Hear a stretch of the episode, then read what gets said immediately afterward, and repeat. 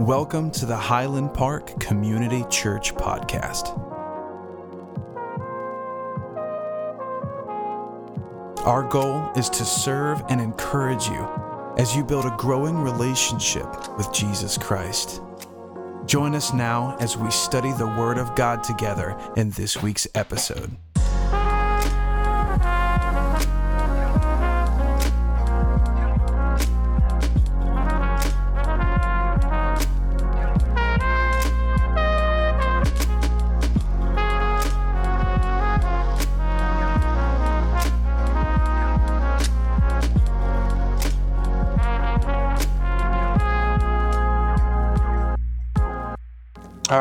You can open your Bibles to, well, anywhere at this point. I'll tell you where to go in a few minutes. Sometimes it's just nice to open up a Bible and just let the Word read you rather than you reading the Word.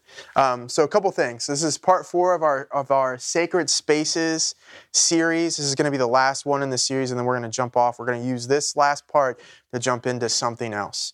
So, as we get into this, there are a couple things that we we need to go over as we get started. The first thing is what is a sacred space? Right? We've talked about this every week. According to the Dictionary of Biblical Imagery, a sacred space is a place where Yahweh is encountered in a special or direct way, by virtue of which the very places become holy and set apart from ordinary space. It is a point of reference to which people return, either physically or in memory. Sacred spaces, sacred places, are the site of once only encounters with God, while others are places of perpetual visitation. Sometimes it's a one and done, and sometimes it's over and over and over again. Um, so, continuing that, what is a sacred space? Number one, a sacred space is where God is or has appeared. Any point in time in your life where God has appeared to you is a sacred space. Um, even if you don't live that in that place anymore, say you lived in Montana and you had a visitation from God in Montana, uh, that sacred space is carried with you because it's a testimony. It can live inside of you. Um, these places, number two, can be set off from the ordinary or the mundane spaces of our everyday life, and they also include land that God has claimed as his own and given as an inheritance. Our testimonies are sacred spaces in our minds and our hearts where the Holy Spirit dwells. Every time you have an encounter with the Lord, it sets up a sacred space that you can go back to in your memory to encounter Him again. Every time. Right? So we have seven things that we look for in a sacred space. The first thing is lush gardens, as in Eden right? We've talked about this in episode in almost said episode one, like I'm dealing with a podcast. In part one of this series, uh, Eden is our prototype. Everything that we're looking for in what a sacred space is can be found in the Garden of Eden. As you study Genesis 1 through 3, and then different sections of scripture after that that include details about Eden, you will find every aspect of what a sacred space is there right? So it's a lush garden. It's also a mountaintop. Eden was on a mountain. Um, now, these holy mountains can be Mount Zion in Jerusalem, they can be Mount Sinai in the wilderness, um, and they can even be, point three, Mount Hermon. So, in these sacred spaces, these are places that unite heaven and earth specifically, but sometimes they can unite hell as well. Um, David in his Psalms, there are several Psalms where he will mention being wanting to get to heaven, to God's heavenly dwelling, but being on earth, and then asking God not to let him sink into Sheol or to hell, right? This is a sacred space that David is building in his worship with the Lord. Um, Mount Hermon is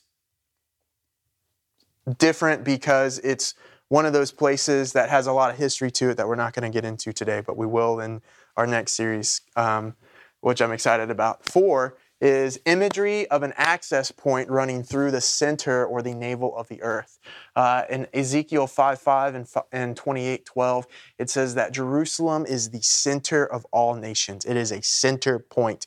When you study out where Eden is, it's in the middle of three or four rivers that just surround it. It's, it's a central place, right? Um, number five, special trees such as the tree of life.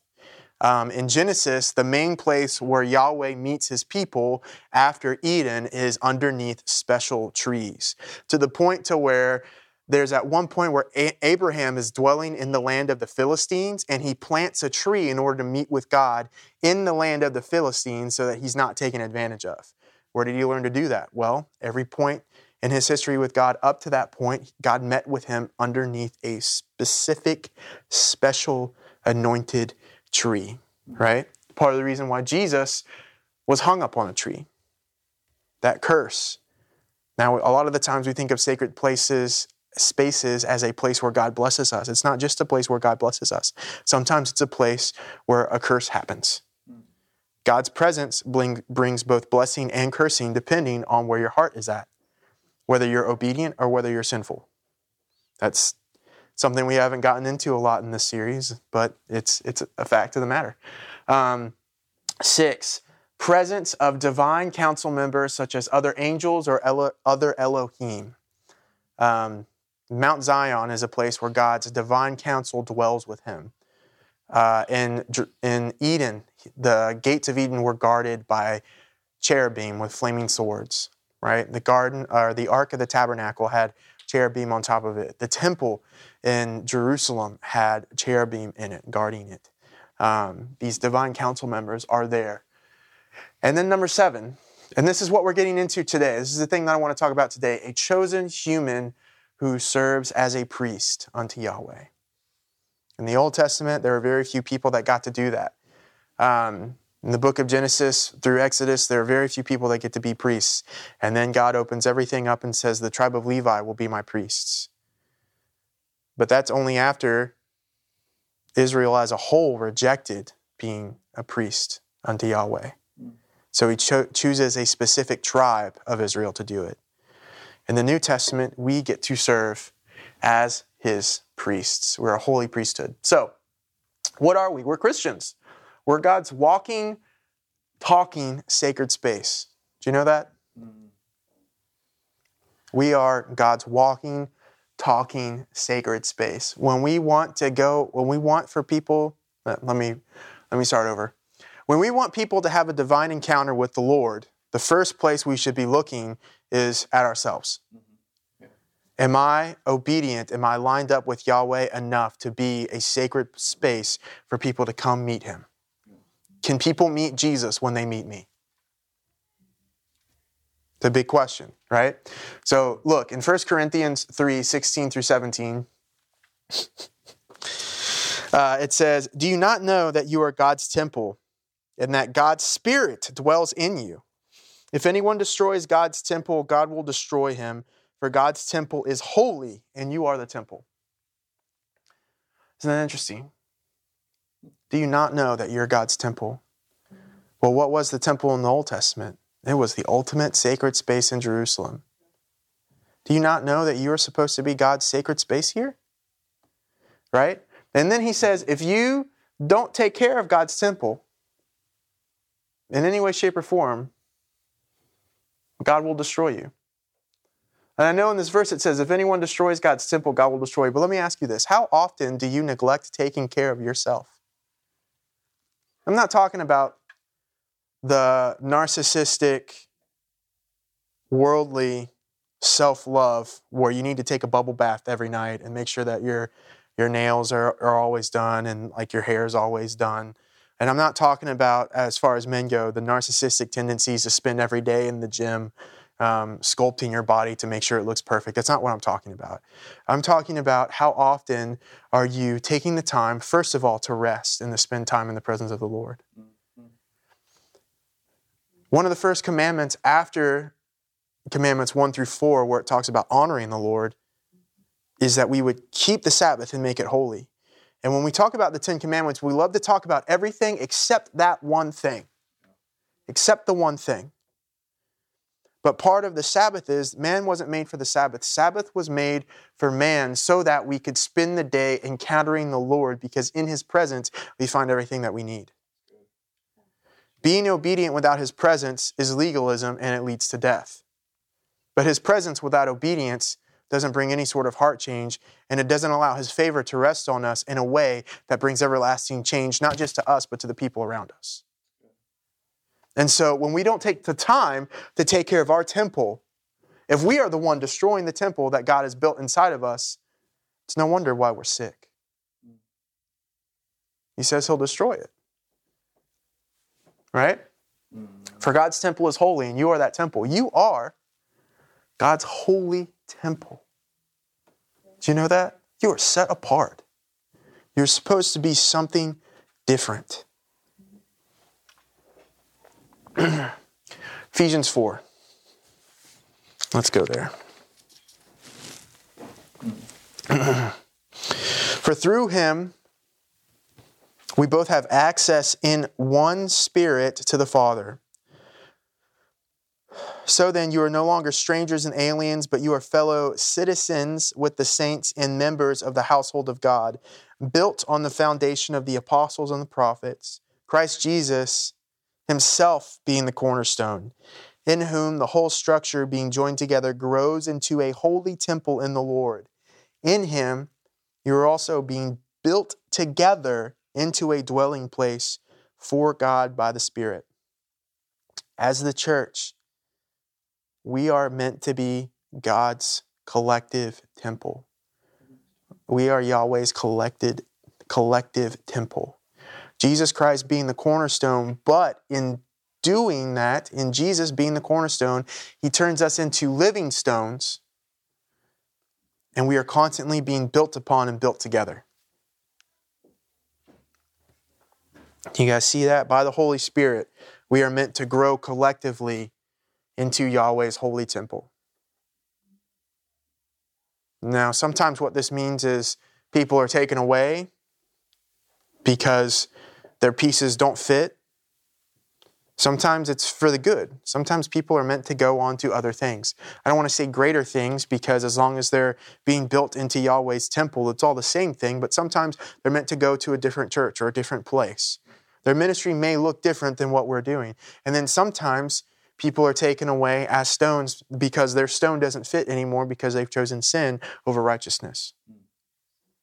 They've chosen their own visions and desires over God's vision and desire. And oftentimes we don't talk about this enough over the church, the church's vision and desire, because if we're all different parts of God's body and every church has a different mission, then that means at some point, if your, mission, if your vision doesn't line up with that church's vision, then maybe you shouldn't be there. Mm. And that's not a bad thing. I don't mean I don't want to sound I don't want to say that to sound harsh, but the reality is my heart and I think God's heart is that if your vision for ministry, if your vision for a church doesn't line up with the church that you're going to, then find a different church. Be knit together, be placed together, brick and mortar into a place where you're going to thrive and grow and be held accountable, and where you agree with the vision of the church. And you will let, and this is the other big thing, you will let the pastor of that church actually pastor you. Let the leadership of that church hold you accountable. Are you going to be respectful towards those things? Right? And and is that pastor actually someone who's going to take care of you? right? Is the leader of that church actually going to shepherd your soul like they're supposed to? That's another big thing, right? These are all things that we look for when we look for a sacred space in the sense of like the collective church that we're supposed to be a part of.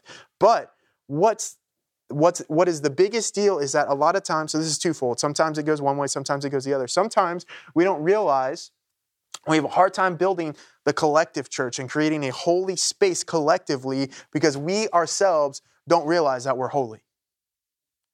We ourselves don't realize that we are God's sacred space and His temple walking. We are God's walking, talking temple, right? And so when we come together, we come together realizing that so that we can make the space that we're in holy. And sometimes, sometimes we realize that the space that we're in right here, right now, holy. But when we leave, what happens? Mm. We don't realize that we're mm-hmm. that walking, talking temple, that holy space. Both are needed, both factor in. You can't have one without the other because if you do, in either situation, you're going to be missing something. So we all need to come together and realize that as individuals, we are God's holy temple. And as a collective, we are God's holy temple. The holiness doesn't dissipate just because we leave the building, but it also doesn't grow because we're all together. Mm-hmm.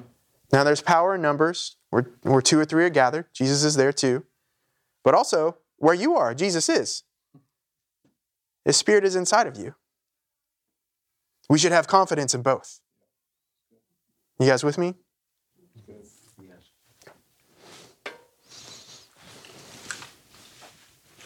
So get this a new priesthood. 1 Peter 2, verses 4 through 10. As you come to him, a living stone rejected by men, but in the sight of God, chosen and precious, you yourselves are living stones, are being built up as a spiritual house to be a holy priesthood, to offer spiritual sacrifices acceptable to God through Jesus Christ. For it stands in Scripture Behold, I am laying in Zion a stone, a cornerstone, and precious, and whoever believes in him will not be put to shame. So the honor is for you who believe. But for those who do not believe, the stone that the builders rejected has become the cornerstone, and a stone of stumbling, and a rock of offense. They stumble because they disobey the word as they were destined to do. But you, you are a chosen race, a holy priesthood, a holy nation, a people of his own possession, that you may proclaim the excellencies of him who called you out of darkness into his marvelous light. Once you were not a people, but now you are God's people.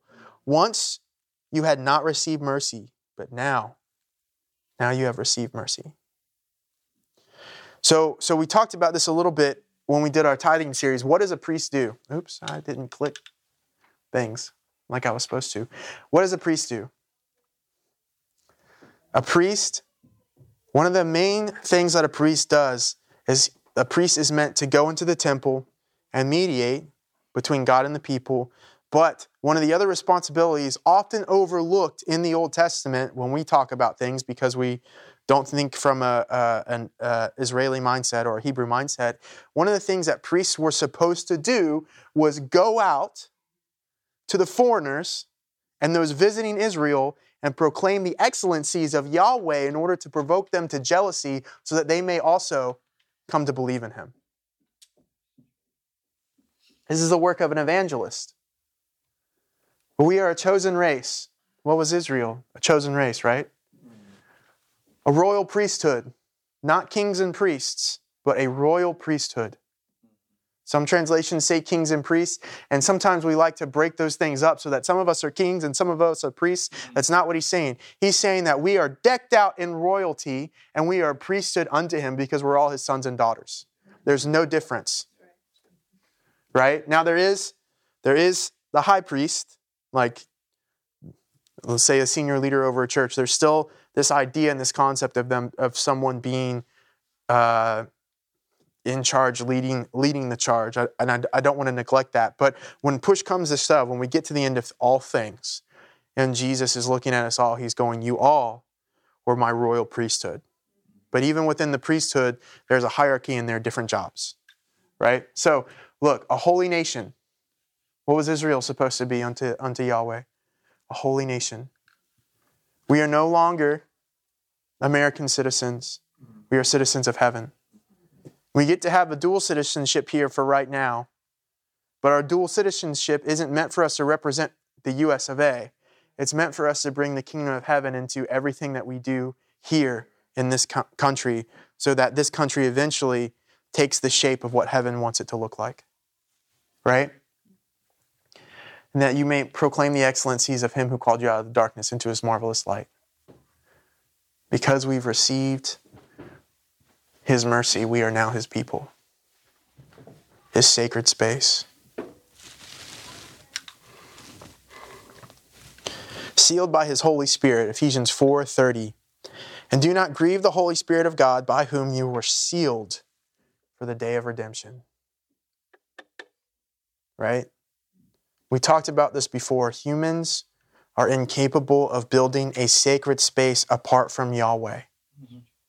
Anytime we've tried to do it in the past, God wrecks it. Mm-hmm. The Tower of Babel is the perfect example.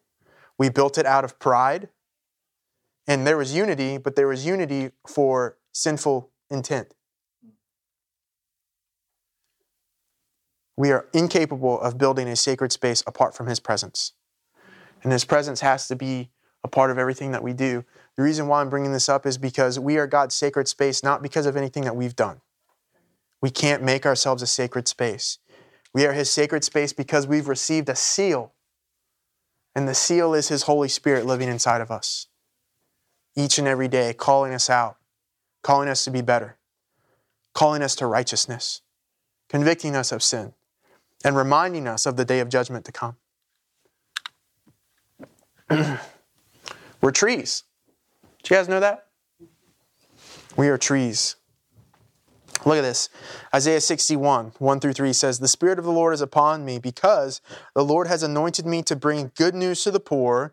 He has sent me to bind up the brokenhearted, to proclaim liberty to the captives and the opening of the prison to those who are bound, to proclaim the year of the Lord's favor and the day of vengeance of our God, to comfort all those who mourn to grant those who mourn in Zion, to give them a beautiful headdress instead of ashes, the oil of gladness instead of mourning, the garment of praise instead of a faint spirit, that they may be called oaks of righteousness, the planting of the Lord, that they may be glor- that he may be glorified. Now, almost any time I've ever heard anybody preach on these verses, they always bring up well everything except the last two sentences, really. They love to talk about the Spirit of the Lord being upon them or being upon Jesus. This was Jesus' first message in the temple, right? First message in the temple. Or when we're praying for people to be healed or to receive a different kind of spirit from the Lord, we always remember hey, God's going to take away these old robes and He's going to give you, what does it say? he's going to give you an oil of gladness instead of mourning. He's going to take away um, Hey, Jasmine's here. um, he's going to give you ashes, or I'm sorry, he's going to give you a beautiful headdress instead of ashes, a garment of praise instead of a heavy spirit, is what most translations say, right? We love to talk about these verses, but the next sentence is equally as important. He says that we are called oaks of righteousness. Why is this? Well, one, trees are sacred spaces to the Lord. Two, when you look at an oak, a mature oak tree, that thing is thick and it is firmly planted. It is not going anywhere. Good luck trying to cut that thing down.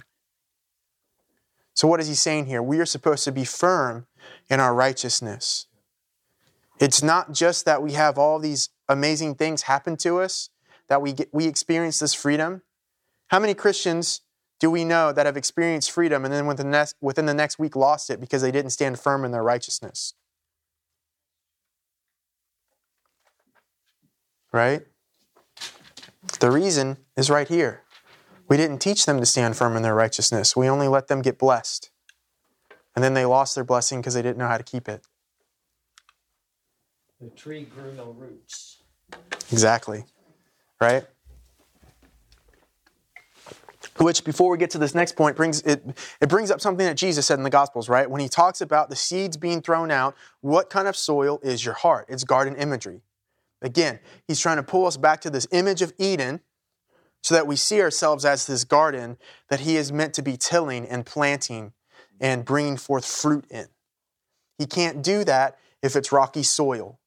He can't do that if we let the, the crows, we let demons take away the blessings that he's tried to give us.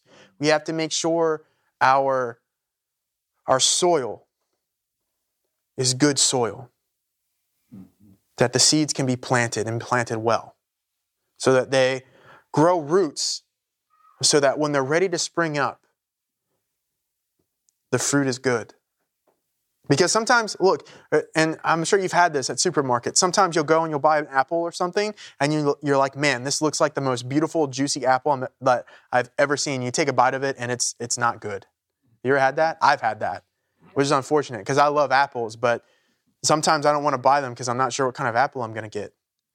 The deeper the roots, the healthier the fruit. If we don't allow the roots to get deep, then it doesn't matter how good the fruit looks. The inside of it is still bad. Mm-hmm. And so when we talk about ourselves as Christians being sacred spaces, how deep do your roots go? Mm. In times of trouble, where do you go? Maybe you backslide for a second, right? Maybe, maybe you're tempted, maybe you fall into the thing. How quickly do you rebound? Right? Does it take you a day? Does it take you an hour? Does it take you a minute? Or does it take you two weeks? How deep do your roots grow? I'm not saying we should be ashamed of either. What I'm asking is for us to be self aware. Where are we at in our maturity with the Lord? Because these things are important. And it's not that we should be comparing ourselves to others, it's that we should be comparing ourselves to our past so that we continue to grow and be and, and move forward. Does that make sense? You guys with me? All right. We are protected by angels. Did you know this? Psalm 91. For he, he will command his angels concerning you to guard you in all your ways. On their hands they will bear you up, lest you strike your foot against a stone right? We're protected by angels.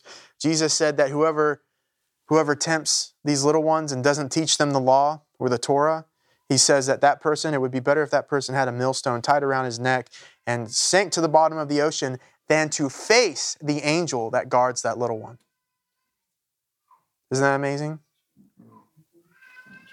I know as we've as Protestants as we've moved like away from Catholicism, we don't always like to think that we have guardian angels, but we do. We do, at least when we're children. At least when we're children. I don't, I don't see anything. Well, that's another thing. So, anyway, um, we have angels guarding us.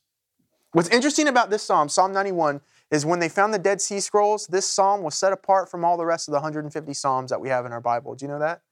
It was in a jar of four other psalms that were written that were songs of deliverance from demons.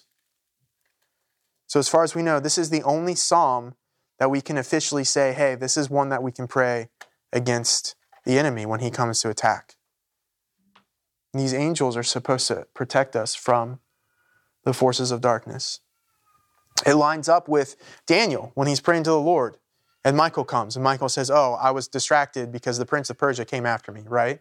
Well, who is this prince of Persia? Obviously, it wasn't a real man. It was something demonic that he encountered on his way to answer Daniel's prayers that he had prayed to, to Yahweh, right? Worship creates a sacred space. Creates a sacred space. One of the reasons over the past several months that I pray and I ask you guys if Jesus walked into this room right now, what would you do? What would you do? What would look different about your posture if Jesus walked into the room right now? It's because our worship creates a sacred space, a sacred environment for His presence to dwell. Look at this Psalm 22, verse 3. A lot of the times we look at Psalm 22 because it's, it's prophetic, it's a foreshadowing of Jesus up on the cross. We don't always like to look at it because it's gruesome, it's bloody, Jesus is getting tortured. And a lot of the times, even as Christians, even after we're saved, we don't like to look at those things. I like to look at those things, they keep my heart soft. Not only that, but they remind me that He paid a great price for me and the people that I get to minister to. He chose to do that, right? But look at this, verse 3 out of nowhere. Yet you are holy, Yahweh, enthroned on the praises of Israel. Enthroned on the praises of Israel. We've been grafted into Israel, haven't we? Romans 11 been grafted in. So he's sits enthroned on our praises. The amount of breakthrough and blessing that we get can be directly equated to the amount of worship we are willing to pour out for him. The sanctity of a sacred space can be directly equated by how much the people in the room are willing to pour their hearts out to him and actually give them him everything that he has. Not according to what we think but according to what Scripture says.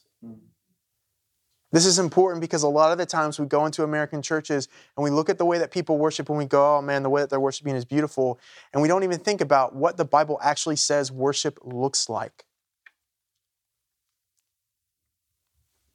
Eventually, we'll get there and we'll explain it, we'll explore it, and we'll see where we need to grow in worship. But it's something that I want you guys to be cognitive of every time we come together on a Sunday.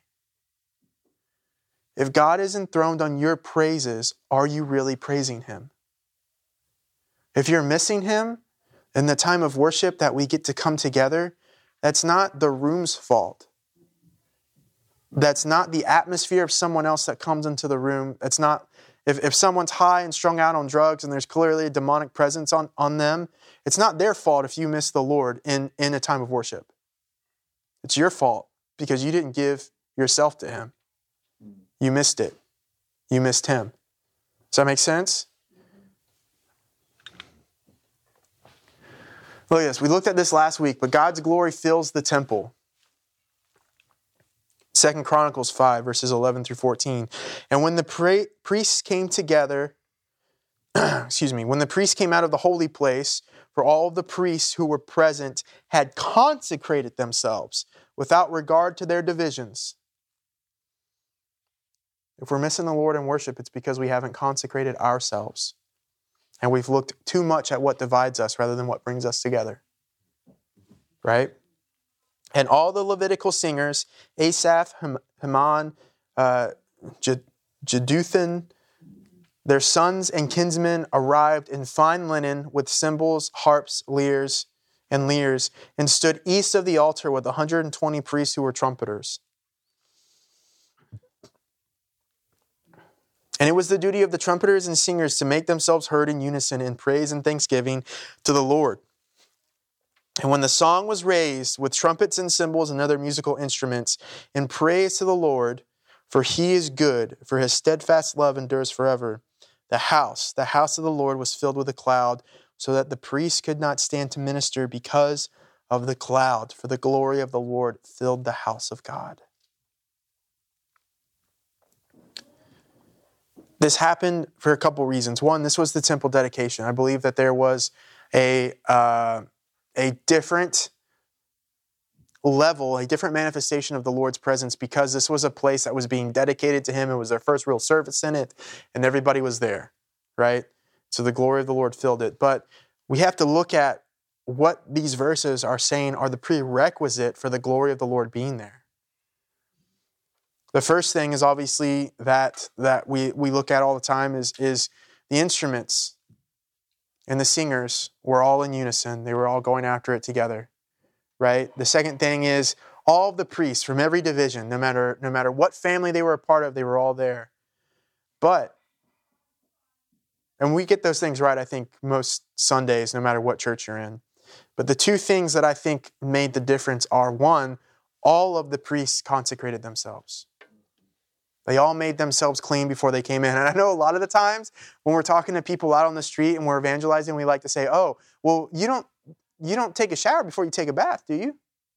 Like, don't worry about it. Just come in the way that you are. God will get you clean as you come. That's for people who don't know the Lord yet. For people who do know the Lord, you do need to take a bath before you come. You need to get clean because He commands us to get clean. Does that make sense? Mm. And then they didn't account for any of the divisions that were among them. They didn't care who was there. They didn't care what color their skin was. They didn't care what family they were part of. They didn't care what tribe they were part of. Everyone worshiped together to a, to a point to where no one could stand. No one. No one. Praise is our priestly offering. Do you know that? Hebrews 13, 15 says, Through him let us continually offer up, offer up a sacrifice of praise to God. That is the fruit of lips that acknowledge his name, Yahweh. Jesus, Yeshua. Right? What can we offer? What can we sacrifice as, as God's priests in the New Testament? Our praise. Because sometimes it is a sacrifice to offer it. Sometimes we don't want to. Sometimes we've had a bad day. Sometimes we've had a bad week. We don't want to say anything to the Lord. Sometimes we get bitter and we don't realize we're bitter, and then we wonder why, why I feel so disconnected right now. It's because, well, we need to consecrate ourselves, forgive the Lord because He doesn't do anything wrong, and repent for our own misunderstandings. And then offer that sacrifice of praise again. Right? Obedience to the King. This is something that a lot of people don't talk about very often. I do. I like it. You ready? Did you know? So look at this. If you love me, you will keep my commandments. If you love me, you will keep my commandments, is what Jesus says in verse 15 of John 14. Did you know in uh, Messianic Jewish translations that word commandments there says Torah? Interesting. I thought we weren't under the law anymore. Well, you don't have to be under the law if you're fulfilling the law. Jesus came to fulfill the law, not to, not to destroy the law. And then he says, Walk the way that I walked, imitate me. Mm-hmm. You're only under the law if you're facing the repercussions of disobeying it. Yep. But we have the power to obey it now. And I'm not talking legalism. I'm not saying we follow the letter of the law, that would kill us. I'm saying we follow the spirit of the law. We let the Holy Spirit interpret what the Old Testament says so that we can better understand it and fulfill it in modern day times because the times are different. We're not, we're not Israelites, right? We're not living in the land of Jerusalem. Some of the laws that they have are specific to being Israeli, to being Levites in a, in a priesthood that has a temple, a specific temple, and, and some of it is specific to Jerusalem in the land of Israel as a whole. So there's only so much that we can, well, there's a lot more that we can do and be obedient in than most people give it, give it credit for. But my point is, in Messianic Jewish translations, it says, You will keep my Torah. The word Torah in the Hebrew means to hit a mark. The word sin in Hebrew means to miss the mark. If you will keep, if you love me, then you will keep hitting the mark. You will keep my Torah, you will keep my commandments, and I will ask the Father, and he will give you another helper to be with you forever. A helper to be with you forever. Some translations say comforter, but a helper. To help you do what? Well, to keep the commandments. What commandments did Jesus give us? Nothing that wasn't already written down. Right? We don't like to say that a lot because we like to say, oh, the commandments of the New Testament. But for every commandment that's in the New Testament, you can trace it back to something in the Old. And Jesus said, if you teach lawlessness rather than teaching the Torah, it would be better for you to have a millstone tied around your neck and to sink to the bottom of the ocean. We can't get rid of the law. We just have to bring new understanding to it and think about it from a different mindset because as Westerners, we miss it right? So, look, even the Spirit of truth, whom the world cannot receive because it neither sees him nor knows him. You know him, for he dwells with you and will be with you. I will not leave you as orphans. I will come to you. Yet a little yet a little while and the world will see me no more, but you will see me because I live, you also will live. In that day you will know that I am in the Father, and you are in me, and I in you. Whoever has my commandments, my Torah, and keeps them, he it is who loves me. He who loves me will be loved by my Father, and I will love him and manifest myself to him. Wow. In continuationists, in charismatic, and Pentecostal communities, we ask for the Lord to manifest his presence to us all the time. The one place in Scripture where he says he will absolutely manifest his presence to us is in the context of us keeping his commandments. Because in keeping his commandments, we are telling him we love him because our lives are laid down for him. In the Old Testament, I don't remember where it is in the moment. I know someone's probably going to yell it out to me, which is good. Please do it. But in the Old Testament, there's a specific place where God is like, You say you love me through your words, but I don't see it in your life. Hmm, sorry? Where it says, eh, Will you worship me with your lips, but your hearts are far from me? Yes, that's the one. Do you remember where that is? Drawing the blank. Okay. That's okay. Uh, Jesus repeated those same words. Yes, he did. Yep. Yeah, he, he, He did. Matthew 15, but uh, Isaiah 29, Isaiah 29. verse 13. Why? Because he's looking for obedience. Right? This is important for us to grow in and to understand how obedient the the the way the Lord manifests himself in our lives and in our homes through peace, through joy, through righteousness. The, the way that he manifests himself and brings his presence to us is directly related and correlates to our willingness to keep his commandments. Because we can't just say we love him and we don't obey him. He said that if you if you say that, you don't really love me. If you love me, you will keep my commandments, right? Judas, not Iscariot, said to him, Lord, how is it that you will manifest yourself to us and not to the world? And Jesus answered him, If anyone loves me, he will keep my word. And my Father will love him, and he will come to him and make our home with him. Whoever does not love me does not keep my words. And the word that you hear is not mine, but the Father's. Isn't that interesting? I'll manifest myself to you if you keep my word. Because when you keep my word, you show me that you love me. And then my Father will love you. Isn't that interesting? Now, God loves us unconditionally. But that unconditional love, I think, is, is interesting how it manifests itself at different levels. There's a love that He has for the whole world, including those that are sinning. And then there's a love that He has for His people who obey Him. Maybe it's the same, but maybe it's different. I don't know. Something worth exploring theologically, I guess. And look at this 1 John 5, 1 through 5. This is one of my favorite verses that no one ever talks about. You guys ready for this? Because maybe you're thinking to yourself, you come from a Christian tradition where you go, oh, but the law is so heavy. Keeping Jesus' commandments is so heavy. How am I ever going to do it?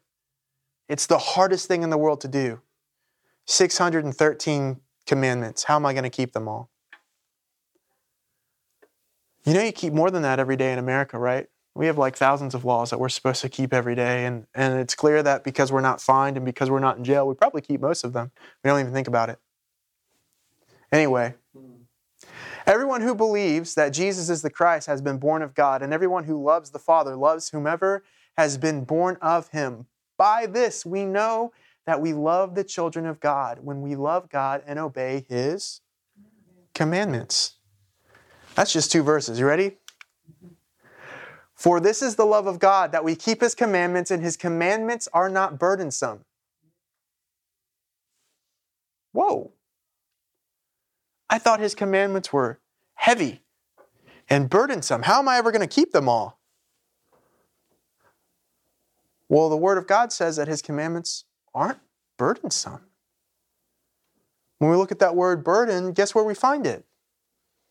Come to me, all who are heavy laden and burdened, and I will give you rest.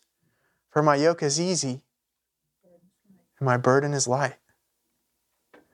Why was Jesus' burden light? Because he obeyed his Father's commandments. For everyone who has been born of God overcomes the world, and this is the victory that has overcome the world, our faith. Who is it that overcomes the world except the one who believes that Jesus is the Son of God? Isn't that interesting?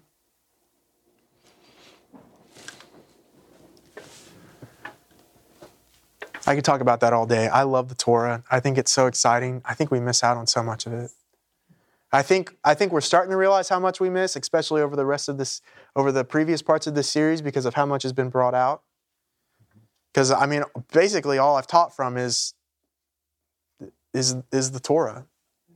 The, the first five books of the Bible, the Pentateuch, right? Like now we're getting in the New Testament. It's so important that we know what our Bibles say, even if we don't understand it the moment we read it. Because sometimes it's not about us reading the words and understanding it. It's about us reading the word so that the word reads us and it gets in our spirits. Because then it it it matures and it ferments until it manifests in our lives. Right? So look at this. Conversations with the king. This is this is another key part. Our conversations with our king. What makes us a holy space? The ability to be able to go to God anytime we want. Anytime we want. We can have a conversation with the king of the universe at any one moment. Nothing stops us. Colossians 4 2 can continue steadfastly in prayer and be watchful in it with thanksgiving. Ephesians 6 18, praying at all times in the Spirit with all prayer and supplication. To that end, keep alert with all perseverance, making supplication for the saints. And then 1 Thessalonians 5:17, pray without ceasing. And this is this is this is our jump off point for our next series. Repenting to see the kingdom. Because in order to in order to create a sacred space, we have to figure out what's not sacred. In order to clean a space up for Yahweh's presence to come dwell in it, we have to figure out what he doesn't like and then get rid of it. Right? In order to love him, we have to hate sin. We have to hate the things that oppose him and oppose his kingdom. And I know a lot of the times we like to make Christianity out to be this very soft religion where we just love all the time. There's a lot of newer versions of Christianity. I'm going to say this, try to say this politely and nicely, that take away the lion, that take the lion out of Jesus and they keep him a lamb. But, but what I would tell you is, in order to love something, you have to hate with an absolute hatred whatever opposes it. Because if you don't, you will let that thing that is coming to destroy the thing that you love destroy it.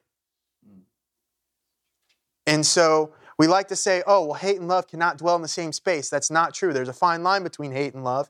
And if you don't learn to recognize it and, and respond in the proper way when you recognize it, then you will allow the enemy to trample you. Now, sometimes that's the enemy through people, sometimes that's the enemy through circumstances. And I'm not saying that there's a demon underneath every rock, but I will say that in many cases, from what we study in Scripture, the enemy is behind most of the terrible things that happen to Israel. So, why wouldn't he be, be behind most of the terrible things that happen to us as the new Israel, as being people that have gra- being grafted in? Right? And so, if we say that we love God, but we do not hate the things that come against his kingdom, then we don't really love him. Because one of the commandments, well, and if you sum up the commandments, is that we are supposed to protect his kingdom and, and be servants of his kingdom. How can we be that if we're letting the enemy destroy the holiness of his kingdom? We can't be. We can't be. Right? So, look, the greatest way to create a sacred space is through repentance. It's through repentance. If we don't change our minds about our identity, how to worship the Lord, and what is required of us to be obedient, then we will always continue in our sin and our space will never be sacred. No true awakening or revival ever started without prayer and repentance. Not one. How did Asbury start? Regular people got up and they were just like, Lord, we're sorry. And then it spread. It spread. When was the last time you were ever at a repentance service? Do we even have those anymore? We used to, years ago. Hey, we're going to have a service where we all repent together. Just come on and hang out. I've never been to one in my entire life. There's been repentance in the services that I've been to, but I've never just been like, oh, we're going to do repentance service. And as a church leader, maybe that's my bad. Because there are clearly moments in the Old Testament where the nation of Israel got together and they tore their clothes, put ashes on their head, and they said, The whole reason why we're here today is to repent, Lord. And then the nation changed for the better for a time period. But you know what happened? Because they forgot about that repentance, they went right back into captivity again. Right. Repentance is every day. How often have we repented of something and we got the blessing, we got the freedom, and then We forgot about the fact that we repented, that we grew, that God set us free, and now we're right back in the same sin that we committed years ago. Mm-hmm.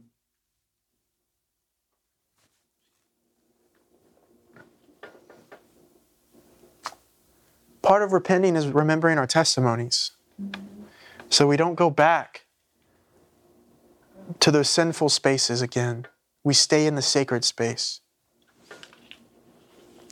The first thing Jesus said, his first message ever, ever, Matthew 4 17, repent, for the kingdom of God is at hand. Repent. Maybe we should start every church service before, before worship and we have a, a small time of repentance. If you came here unclean today, let's get clean. Repent. Hmm. Say it out loud, grab somebody, repent to them. Ask the Lord to forgive you, ask them to pray a prayer of forgiveness over you. Why not? Hmm. We talk about being a family here. We can all trust each other, I hope. So why wouldn't we? James 4 7 through 10. Submit yourselves to God, resist the devil, and he will flee from you. We like to say that a lot, and we completely forget the rest of the verses that come after it. Submit yourselves to God, and the devil will flee from you, brother. Well, guess what? Then you have to draw near to God, and he will draw near to, to you. Cleanse your hands, you sinners. This is written to New Testament saints. I know a lot of times we like to say, oh, I'm not a sinner anymore, I'm a saint. Uh, well, maybe you're a sinner if you're sinning still. That doesn't take away from the holiness and your identity as a saint. Hopefully, if you realize that you are sinning and you get rid of it, but he who sins is a slave to sin. Right?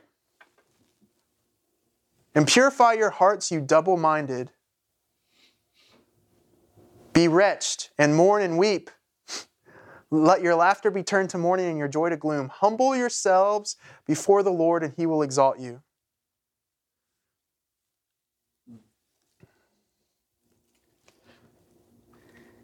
So there, there, are two, there are two types of churches that I see most of all. This is the very generalization, but we see a lot of the church only sitting in this area where it says, Be wretched, mourn, and weep.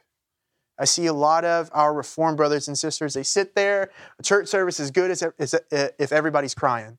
And then we have um, our, our charismatic Pentecostal brothers and sisters are like, oh, well, church service is only good if everybody's laughing. And there's holy laughter in the room. I'm telling you that both need to coexist. If true repentance is happening, both coexist and they can coexist together. And there can be a couple people in the room laughing because the Holy Spirit hit them, and then there can be a couple people in the room crying because the Holy Spirit hit them. And sometimes that crying isn't like a happy cry, sometimes it is a deep, sorrowful mourning that leads to repentance. And I will tell you that if that type of repentance doesn't come first, then that joy is never going to come, not the true joy of the Lord. 2 Corinthians 7 1 Since we have these promises, beloved, let us cleanse ourselves from every defilement of body and spirit, bringing holiness to completion in the fear of the Lord. Holiness to completion in the fear of the Lord. We are supposed to cleanse our what? Our body and our spirit. Kind of interesting how. Uh, we're supposed to cleanse our spirit. I thought our spirit was 100% sanctified from the day that we were saved. I don't know. It kind of sounds like it po- pokes a hole in that kind of theology. I'm not saying that it does or doesn't. I'm saying it sure does sound like that. And I think maybe we need to reevaluate what is actually going on in our spirit man. Because sometimes we make excuses for not repenting because we say that because the Holy Spirit dwells in our spirit, we're already 100% sanctified. There are theologies like that out there. I came from one. That was, that's what they taught in my Bible college. What I'm saying is that I don't think that our, that our, that our spirits are 100% sanctified once we get saved. I don't think that. There are too many verses in the New Testament that say that our spirits need to continue in sanctification. Work out your salvation. Fear and trembling. Yep. Or uh, was it First Thessalonians? Brothers, I desire that you would be sanctified holy, spirit, soul, and body. Cleanse every defilement from our body and our spirit. I think it's interesting that this one doesn't mention soul, but the other one does. Anyway, the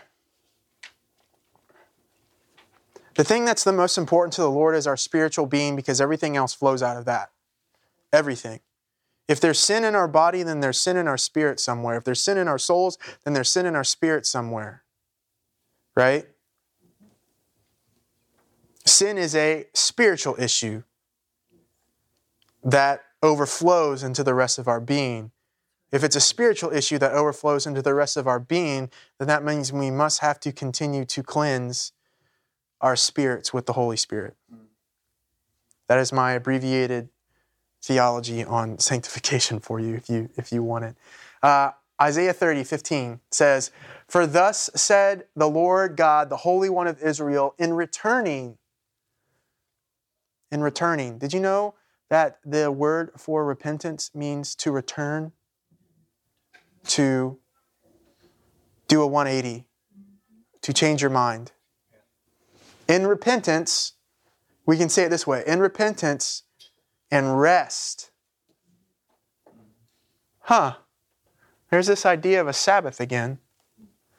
And rest, you shall be saved.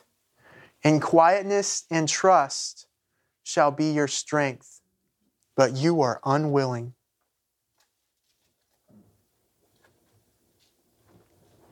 I, th- I, think, I think a lot of the church is unwilling to repent and Sabbath.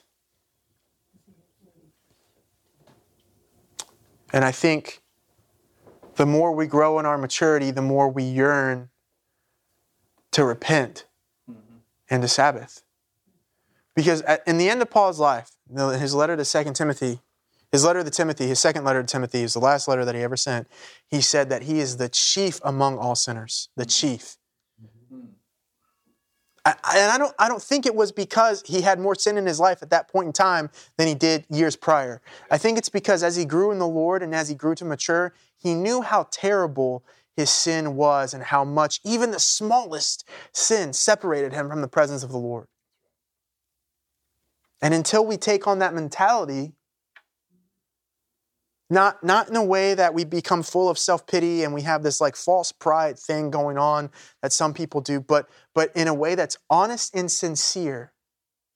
I don't know how sacred this space that we create is going to be. And I don't know if we'll, be, if we'll learn how to keep it. But it takes us recognizing and returning to Him in repentance and then learning to rest with Him so that we can be saved. Revelation 19:7. I think this is the last one. Yep, this is the last one. I'll leave you guys with this. And the reason why I brought all this stuff up is because I know there are some people out there that say, "Oh, the Lord cleans us up," and he and he does. He does clean us up to a degree for His presence. But after salvation, the onus isn't on Him to clean us up anymore. It's on us to continue to get clean right? Yeah, I mean, we've just read a bunch of verses about it. We're supposed to be the bride of Christ. Check this one out. It says, Let us rejoice and exult and give him glory. This is at the very end. This is at the marriage supper of the Lamb, right? For the marriage of the Lamb has come, and his bride, the church, has made herself ready. He didn't make us ready.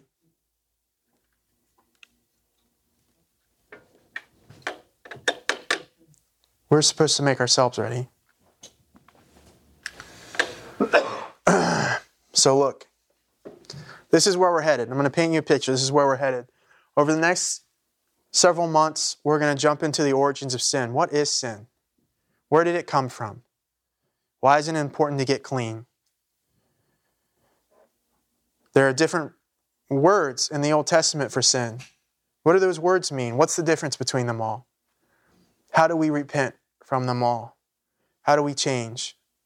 And then we're going to get into worship. What does worship look like? What does prayer look like?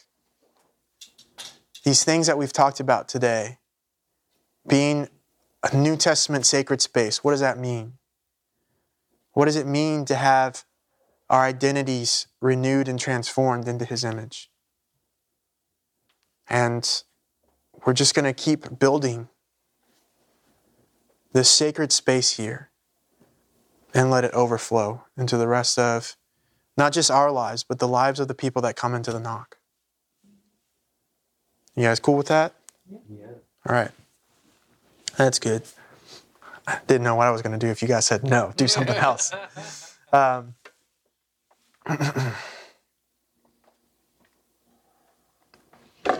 let's pray and then we'll get out of here. Abba, Father, we come before you in the name of Jesus, and I thank you so much for for today, Lord.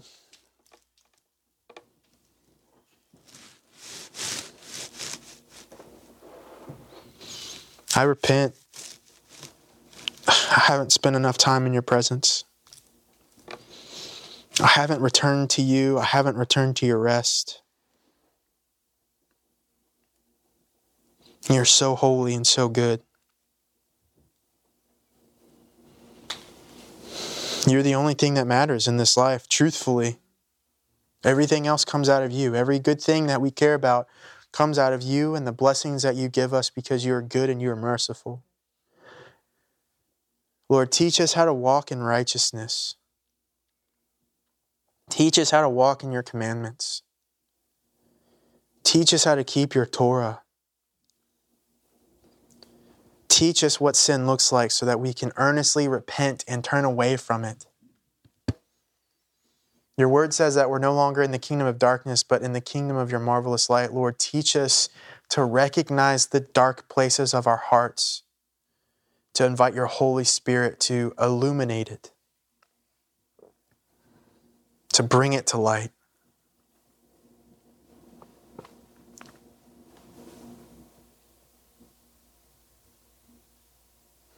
Lord, teach us to cleanse ourselves. Teach us to see you for who you truly are. Teach us to recognize what you're doing and partner with it. To, Lord, I know that there's a difference between our hopes and our dreams and what you're actually doing. Teach us how to recognize the differences so that we're not like so that we're not like the the disciples of John wondering what Jesus is doing and why he hasn't come for for John the baptizer yet. I don't want to miss you. Lord, teach us to see you so that we don't miss you.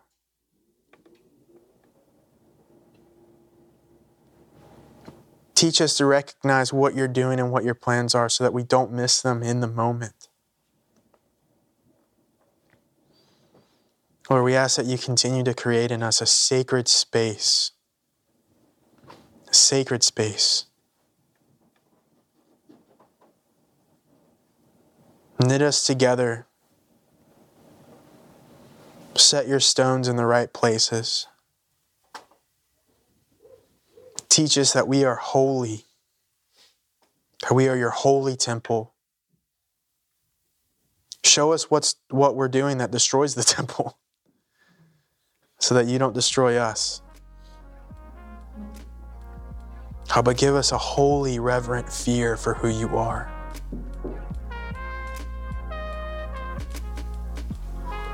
Teach us how to worship again. In Jesus' name, amen. Thanks for listening to this episode of the Highland Park Community Church Podcast. We pray that you experienced the Holy Spirit in revelation and the knowledge of Jesus Christ.